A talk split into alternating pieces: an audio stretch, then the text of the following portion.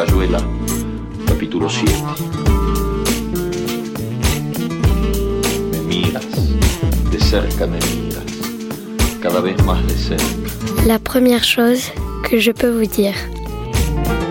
Y entonces jugamos al ciclo. Miramos cada vez más de cerca y los ojos se agrandan. Mayumi Otero, et Raphaël Weiler, d'ici Nori. ici. Se acercan entre sí, se superponen y los ciclos que se miran, respirando. La première chose que nous pouvons vous dire, c'est que rien ne nous est acquis. Chaque matin, nous nous reconstruisons, nous l'abandonnons avec incertitude, fébrilité, naïveté et envie. À chaque pas, un langage est à réinventer. Le prochain projet, le prochain livre, le prochain dessin, le prochain trait sera le premier. La première chose que nous pouvons vous dire sera la première. Et c'est très bien comme cela.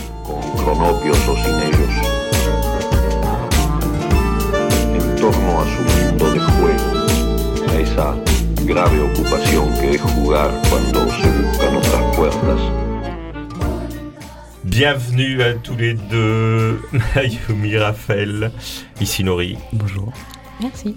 Enchanté d'être euh, en votre compagnie aujourd'hui et en compagnie de Roxana Hachemi. Pour euh, la première chose que je peux vous dire, version euh, revue radiophonique, puisque la revue euh, papier, vous êtes en train de travailler dessus, comme vous êtes en train de travailler à un nouveau projet, donc vous allez nous parler.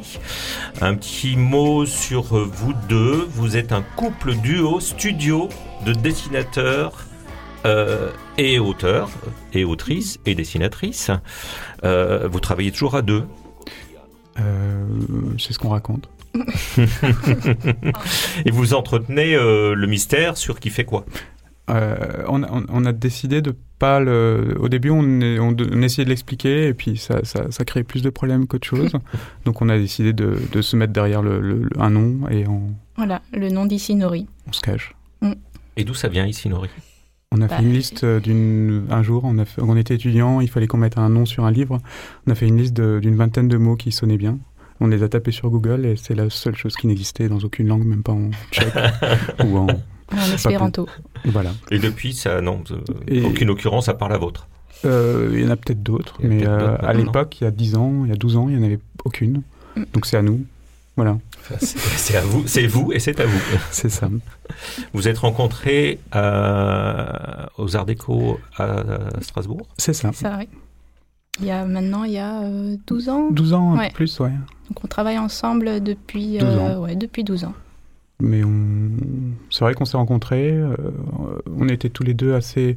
euh, on, on avait des, des- des belles listes de soirées, chacun. Et en fait, on était les, les- les contacts de, de listes de soirées. Donc on s'était mis en, en contact. On était un peu l'agenda euh, l'agenda mondain. Euh, et donc euh, après, on s'est rendu compte effectivement qu'on qu'on dessinait. On a testé un jour de- d'imprimer des choses ensemble. Et les gens ont, ont- ont regardé ça bizarrement en disant c'est marrant, on dirait que c'est quelqu'un qui l'a fait tout seul, mais qu'il est fou. Euh, et ça nous a intéressés. On continue à vous dire des trucs comme ça aujourd'hui? Euh, On vous connaît un peu plus, alors peut-être moins, Mm. mais Si, je crois, ouais. Et certaines, certaines personnes nous contactent en nous demandant euh, combien on est Oui, c'est ça, oui. euh, ou quel âge on a. Des Mm. gens croient qu'on a vraiment 50 ans, des vieux punks. Mm. Euh, D'autres euh, croient qu'on est un studio de 8 personnes. et, et- et souvent aussi, euh, une, seule, une seule fille. C'est très étrange. Donc c'est bien de mettre un nom devant. Nous, on est juste des, des artisans derrière. euh, On travaille pour un, un patron qu'on qu'on croise jamais, qui s'appelle Isinori. Qui Et, ne euh, paye pas, des fois. c'est le boss. C'est le boss et voilà, donc on est un peu euh, des artisans. Et alors, vous êtes artisan, vous avez commencé par euh, publier ce que vous avez dit tout à l'heure, éditer. Euh, C'est-à-dire que vous dessinez, vous écrivez, mais vous réalisez des estampes, mais vous les publiez. Depuis le départ, en fait, vous travaillez aussi directement avec cette idée de production. C'est Ouais. ça, c'était un peu, le- il y, a- il y a 12 ans, euh, c'est marrant, c'est 2008, euh, c'est le moment où tout le monde était en train de crier « le livre disparaît Euh, ça, ça fait complètement incongru maintenant, mais c'est comme quand la, la, radio- quand la télé est arrivée, la radio va disparaître. Euh, voilà, bon, la radio est encore là, étrangement. Et il y a 12 ans, euh, tout le monde disait le livre va disparaître, et nous on disait mais euh, non. et on nous incitait à l'école notamment à faire que du numérique ou des blogs ou des choses comme ça, ce qui, ce qui a du sens. Hein. Euh, et nous, on s'est dit, euh, faisons l'inverse. Au lieu de faire euh, quelque chose de gratuit, euh, disponible sur tout écran, on va faire du payant, mais en tout petits exemplaires, euh, disponible de façon tactile. Et on, et on suit le processus de A à Z pour, le, pour vraiment le sentir profondément dans, notre, dans nos gestes, dans nos corps. Euh, avec beaucoup de fatigue euh, parce qu'on imprime en sérigraphie parce que c'était la, la méthode d'impression la moins chère euh, à l'école. Et Ouais. l'idée c'était de sortir de l'école et de le montrer à quelqu'un d'autre. Ouais. voilà. D'exprimer une forme de folie. Donc le premier livre qu'on a fait c'était assez drôle c'est qu'on passait la, jour- la nuit à dessiner et la journée à imprimer dans un environnement de- d'encre euh, très très toxique. Alors je sais pas pourquoi ils ont ils avaient ces encres là à l'école. On était complètement défoncés.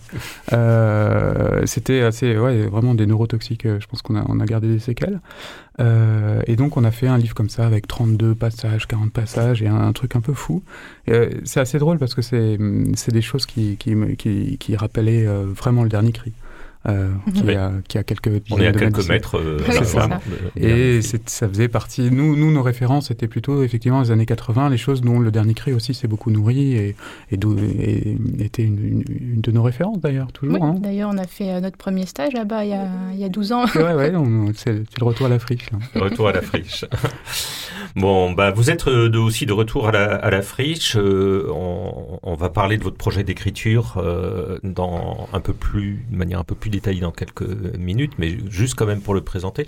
Après avoir répondu à un appel à projet qu'on mène euh, avec euh, Photokino depuis quelques années entre la Marelle et Photokino, euh, sur instigation de Photokino, parce que évidemment tout ce qui concerne le monde de l'illustration, de l'image, vient plutôt de leur part. Nous, on est plutôt côté texte, même si on a de plus en plus de résidences d'auteurs illustrateurs, d'autrices illustratrices.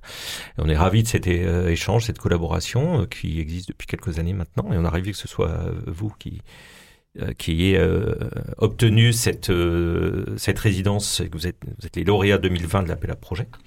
Et donc vous allez nous parler d'un projet que vous avez nommé Merci euh, dans quelques minutes. Mais avant, avec euh, Roxana, on va rentrer dans le dispositif de la revue avec le petit jeu de questions-réponses, euh, le portrait, une sorte d'autoportrait que vous, que vous faites de vous-même à travers cette série de petites questions. Est-ce qu'il y avait une bonne résolution pour cette résidence? Euh, essayer de travailler, Ouais, bien Essayer de travailler. travailler. essayer de se concentrer. Après, Euh, euh, travailler avec qualité. avec qualité et, et engagement. Après, on est dans des, dans des périodes où euh, tout est incertain et donc on, on essaye de faire de notre mieux. C'est comme votre première euh, phrase, votre première chose euh, à dire. Tout est incertain. Chaque matin est à renouveler. Surtout en ce moment. C'est vrai que ça collait bien dans le contexte. J'avais pas remarqué en l'entendant la première fois. C'est vrai. Mais avec du désir quand même. J'ai noté dans la phrase avec fébrilité et peut-être un petit peu d'angoisse, mais avec du désir toujours. Oui, c'est un peu le, le- le mot-clé, oui. Enthousiasme et désir, ouais.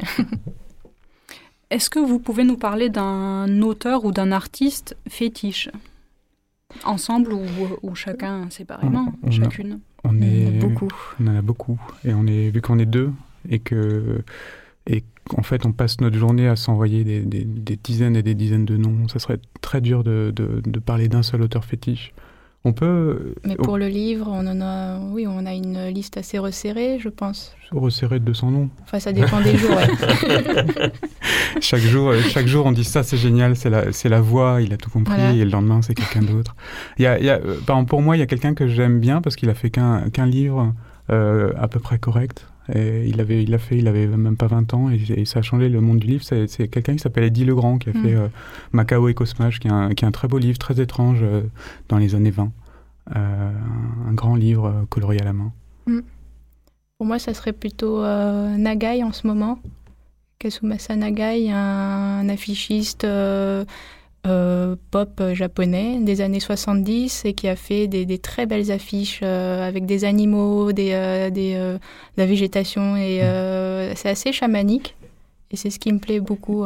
Et ce qui est très beau, c'est qu'il maintenant il a 80 ans et euh, il continue de travailler. Donc euh, la notion de retraite euh, n'est pas. euh, voilà, c'est assez joli de voir des dessinateurs qui décident de, de- de mourir le crayon à la main.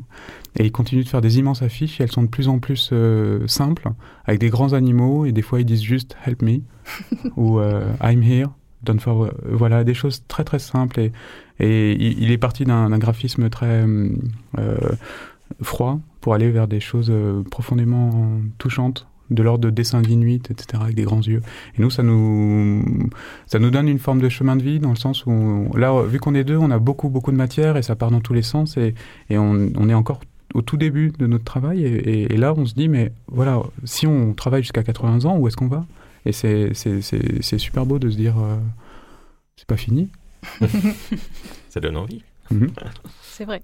Dans un projet, du coup, tu disais, euh, tu parlais de, savoir ou pas euh, où vous allez. Dans un projet, quand vous avez un projet, est-ce que vous savez où vous allez? Ou est-ce que vous vous laissez guider par, euh, je sais pas, des intuitions ou, le geste lui-même? Nous, on a un, rapport très particulier. On a, on, fait beaucoup, on parle beaucoup de, chamanisme. étrangement, on a, c'est un, un, mot code pour dire il faut que ça, que ça vibre. Il y a une forme de vibration. En fait, on s'est rendu compte avec tous les premiers livres qu'on a fait, euh, ces premiers livres, on a dessiné la nuit, imprimé le jour, on, se, on donnait tout euh, et ça s'est ressenti. La qualité n'était pas bonne, mais par contre, on s'est rendu compte que les gens vibraient en face. C'est-à-dire qu'on faisait vibrer notre corde, et eux, ils vibraient à l'unisson.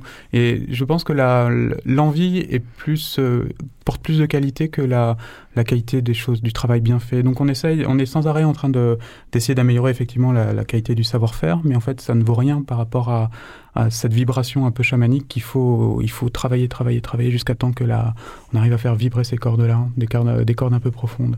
C'est ça qu'on essaye de, de, trouver à mm. chaque, pour chaque projet. Et une fois qu'on a trouvé une vibration, d'un seul coup, tout peut aller très, très, très vite. On peut bosser sans, sans arrêt, mais ça peut mettre des mois à trouver. Et donc là, on est venu dans cette résidence, effectivement, on a la première idée. Et maintenant, il faut avoir l'idée graphique, etc. Donc là, on travaille, on, on, tourne en rond pour tout vous dire. Mais c'est assez intéressant, on ouvre des portes et on regarde derrière, ça a l'air sympa, mais c'est pas ça. On referme la porte. On ouvre la porte suivante et on est dans un grand couloir là, en ce moment.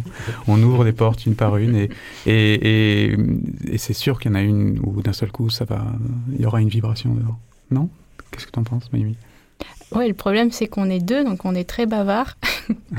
et euh, on aime beaucoup de choses. Et euh, là, le problème, c'est euh, qu'est-ce qu'on, c'est le tri en fait. Qu'est-ce qu'on choisit? Qu'est-ce que trouver le moment où ça vibre à l'unisson, mm. c'est-à-dire d'avoir chacun son instrument, sa petite, euh, sa petite mélodie, et qu'elle sonne juste ensemble. Et mm. quand ça sonne juste ensemble, nous-mêmes, on est surpris, parce que soudainement, on, entend quelque chose de nouveau. La nôtre, on la connaît, on est un peu blasé de notre propre savoir-faire, propre travail. Et quand les deux vibrent ensemble, avec peut-être des choses fausses, etc., là, ça donne il y, a, quelque chose de magique qui se passe. Et c'est cette petite magie-là qu'on essaye de, trouver, mais ça prend toujours du temps. Il faut se réaccorder, réajuster pour chaque nouveau projet. Vous parlez beaucoup de d'ondes et de sons, euh, finalement, avec euh, cette harmonie, cette vibration qu'il faut trouver ensemble. Et du coup, je vous propose euh, d'écouter votre choix sonore. Et vous allez nous commenter après parce que tu as parlé de simplicité tout à l'heure, Raphaël. Je crois que là aussi, on est dans quelque chose qui rejoint cette idée de simplicité.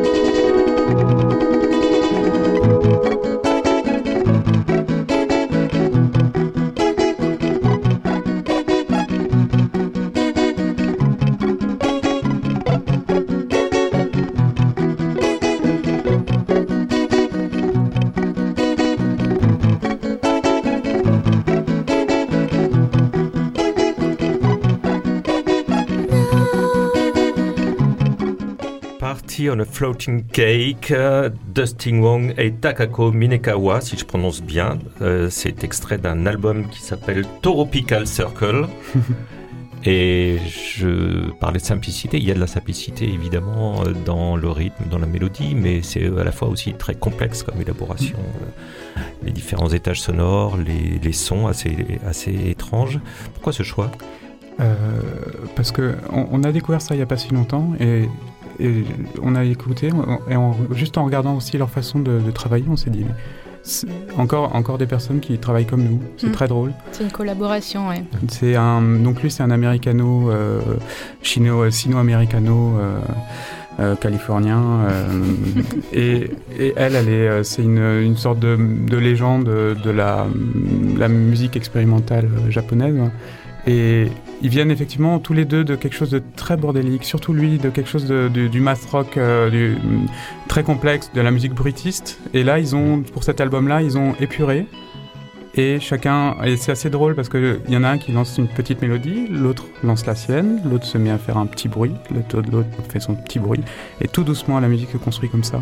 Et au début, c'est pas incroyable, c'est pas fou, mais ça, ça monte comme ça par petites couches, et à la fin, ça devient.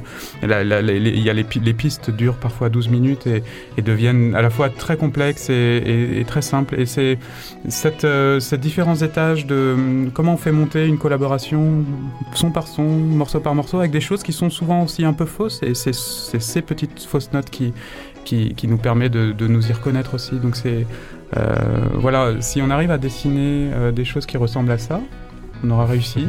Mais ça, ce qui est bien, c'est que ça vient aussi de la musique noise, euh, bruitiste, et ça va vers des, presque de la musique pour enfants. Et voilà. Et je pense que les, les enfants sont un peu les inventeurs de la musique noise, d'ailleurs.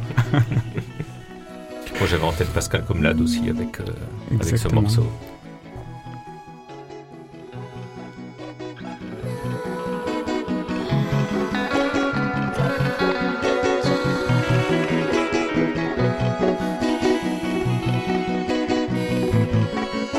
On va continuer avec Roxana.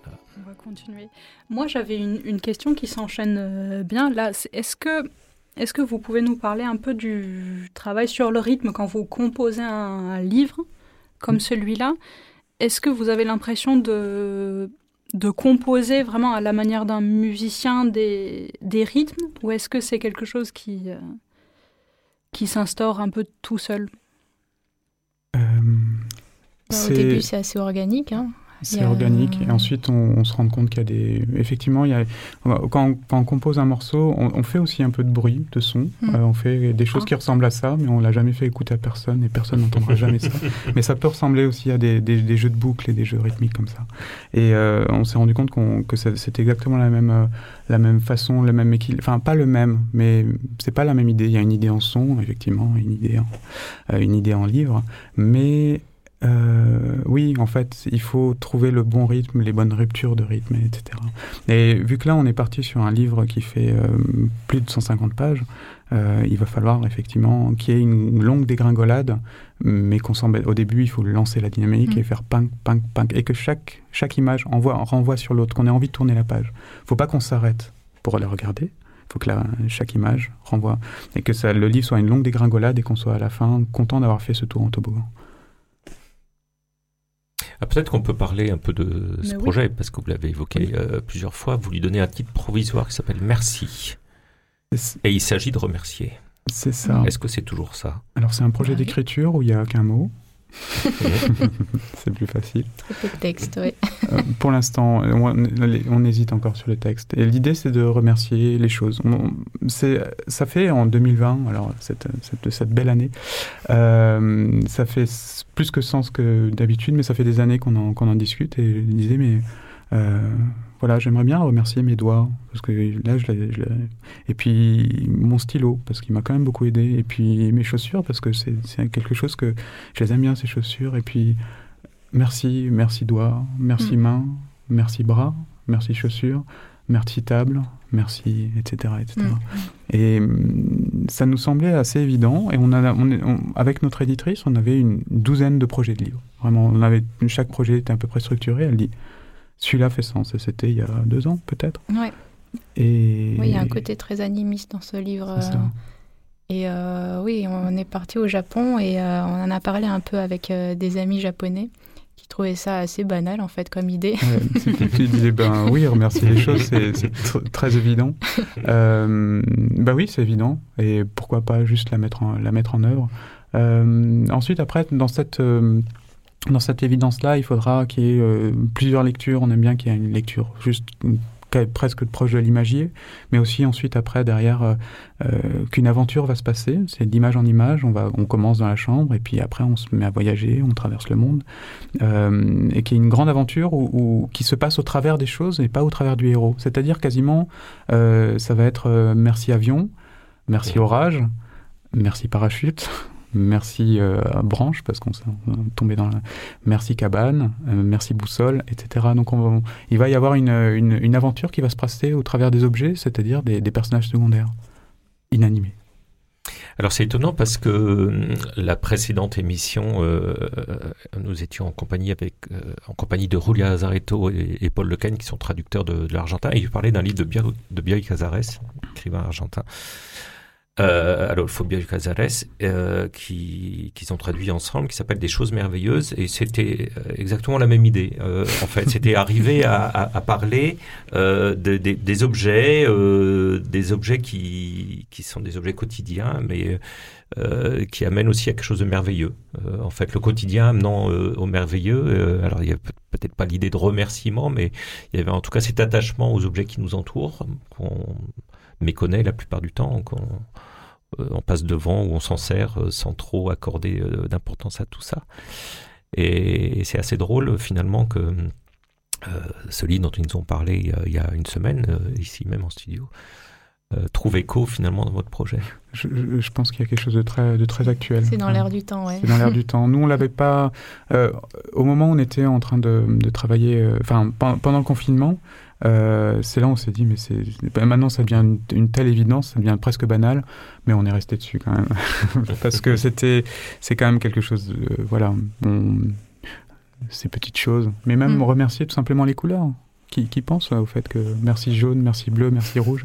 Euh, on, on, en discutait avec un, un j'en discutais avec une, une, une, jeune fille daltonienne euh, qui me disait oui, euh, ouais, c'est bien de remercier des couleurs. c'est utile. Mais oui, c'est bon signe d'ailleurs, si ça paraît évident, je trouve. Oui. Plutôt très bon signe. Ça, en espérant que personne n'ait la même idée, la fasse plus vite que nous. C'est sûrement déjà dû être fait, c'est une telle évidence. Mais bon, on va essayer de. L'idée, c'est aussi d'avoir un, long voyage au travers d'objets. Et euh, voilà, de pouvoir aussi. Euh, ce qui nous intéresse beaucoup, un peu comme l'image de cette musique-là, qui, semble à la fois enfantine, mais qui peut avoir vraiment des résonances pour des gens qui. Euh, comme la musique pour musiciens, d'avoir des images pour des gens qui font de l'image, c'est-à-dire qu'ils y trouvent des choses, qui est différentes couches de, de dessin. Et le fait de travailler à deux, ça nous permet un des objectifs de.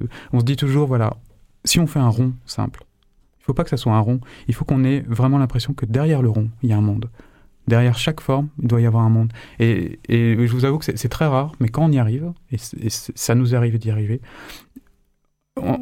c'est une, une, telle excitation, c'est un tel coup de, coup de, c'est de se dire que derrière chaque arbre, chaque forme, on sent qu'il y a quelque chose derrière et, et, quelque chose de fascinant. Quand nous, on, on, découvre ça dans nos propres dessins, ce qui est très rare, et on, en fait, tout ce qu'on fait, c'est qu'on travaille comme des fous pour aller retrouver cette petite euh, cette, cette, étincelle. Et hum, ce qui est très impressionnant, c'est qu'on s'est rendu compte qu'on n'était pas les seuls à voir ça. et ça, c'est super. C'est comme le Corbusier qui disait euh, créer des objets à réaction poétique. C'est ça. et euh, voilà, donc pour chaque objet, on aimerait, on aimerait qu'il y ait de la poésie derrière non, tout oui, ça. Qui, qui, voilà, oui, voilà, les objets à réaction poétique, c'est des choses qui ne valent rien, euh, qui sont là, et rien que par le fait d'être là, nous, nous permettent de, de, de, de penser notre vie.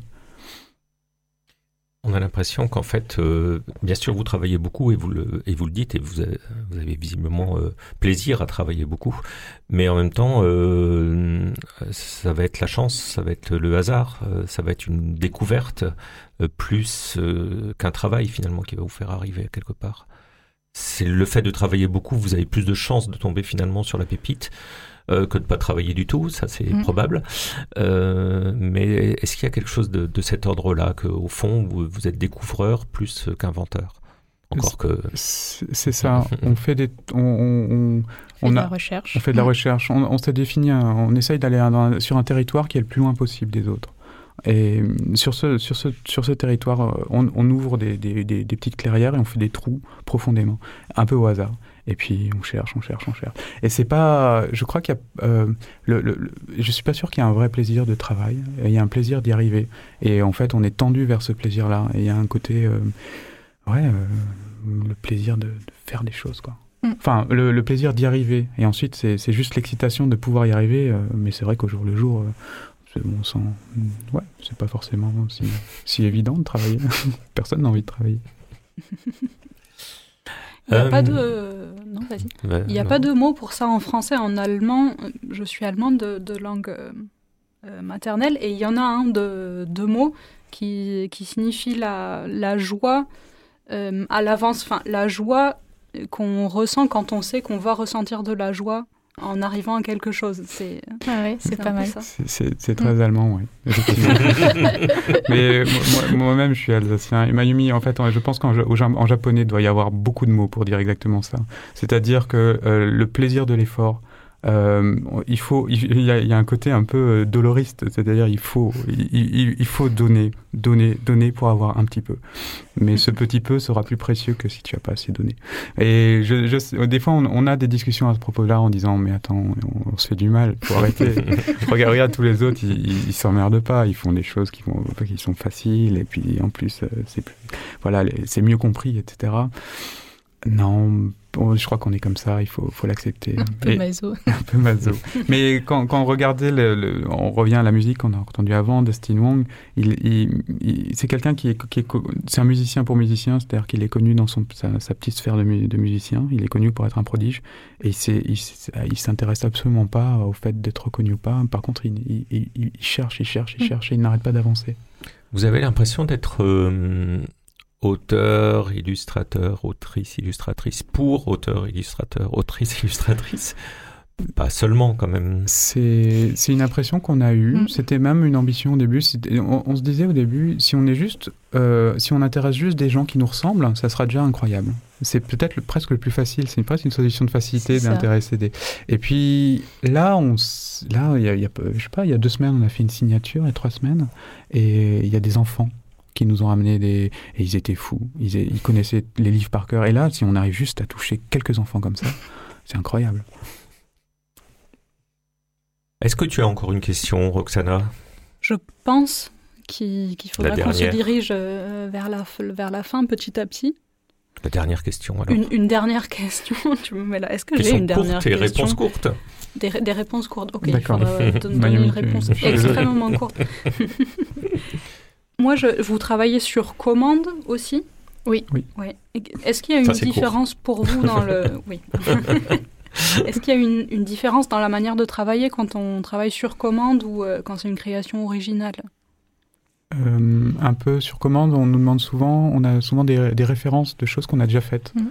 Donc quand les gens viennent vers nous, c'est ce qui est vachement bien, c'est qu'ils ils viennent pour ce qu'on a déjà fait. Donc voilà, c'est un peu euh, mettre en œuvre les recherches qu'on a faites pour les livres. Les valider, ouais. Les valider, euh, les, essayer de les, de les cristalliser et d'en faire quelque chose d'un peu solide. Donc c'est extrêmement... Et puis, il y a aussi dans, l'idée de la commande, il y a une idée d'échange quand même, il y a une idée de collaboration. Nous, toute, toute notre, toute notre vie, c'est de collaborer à deux. Donc avoir quelqu'un d'autre qui vient avec un autre regard, c'est toujours utile. Il faut que ça vibre ensemble avec eux aussi. C'est ça. C'est ça. On y va. Merci beaucoup. Merci, Sinori. Euh, euh, poursuivez bien votre travail. Vous avez encore un petit peu de, temps euh, là en, résidence. Et puis par la suite aussi, j'espère. Nous allons recevoir euh, prochainement euh, plusieurs euh, invités. Je ne sais pas trop dans quel ordre. Il y a Antoine Mouton qui est prévu, il y a Anne Savelli qui est prévu. Je crois qu'ils sont eux-mêmes pas encore au courant. Ils ne sont même pas au courant, mais ils vont être là avec nous dans les studios ou à la librairie Maud Petit. Peut-être qu'un jour on va reprendre quand même nos brunchs littéraires à la librairie. On verra. En tout cas, merci beaucoup et à très bientôt. Merci beaucoup. Merci. Basta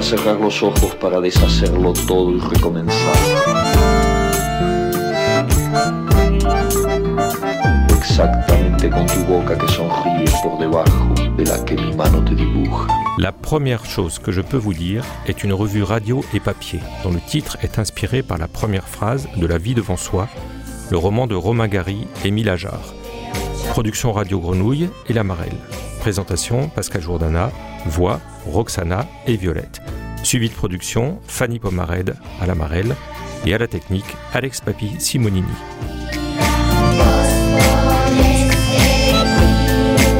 L'Amarelle est une structure hébergée à la friche Belle de Mai qui encourage l'émergence de nouveaux talents littéraires et facilite les échanges entre les écrivains et le public. C'est à la fois un lieu de création, d'accompagnement à la production et de diffusion.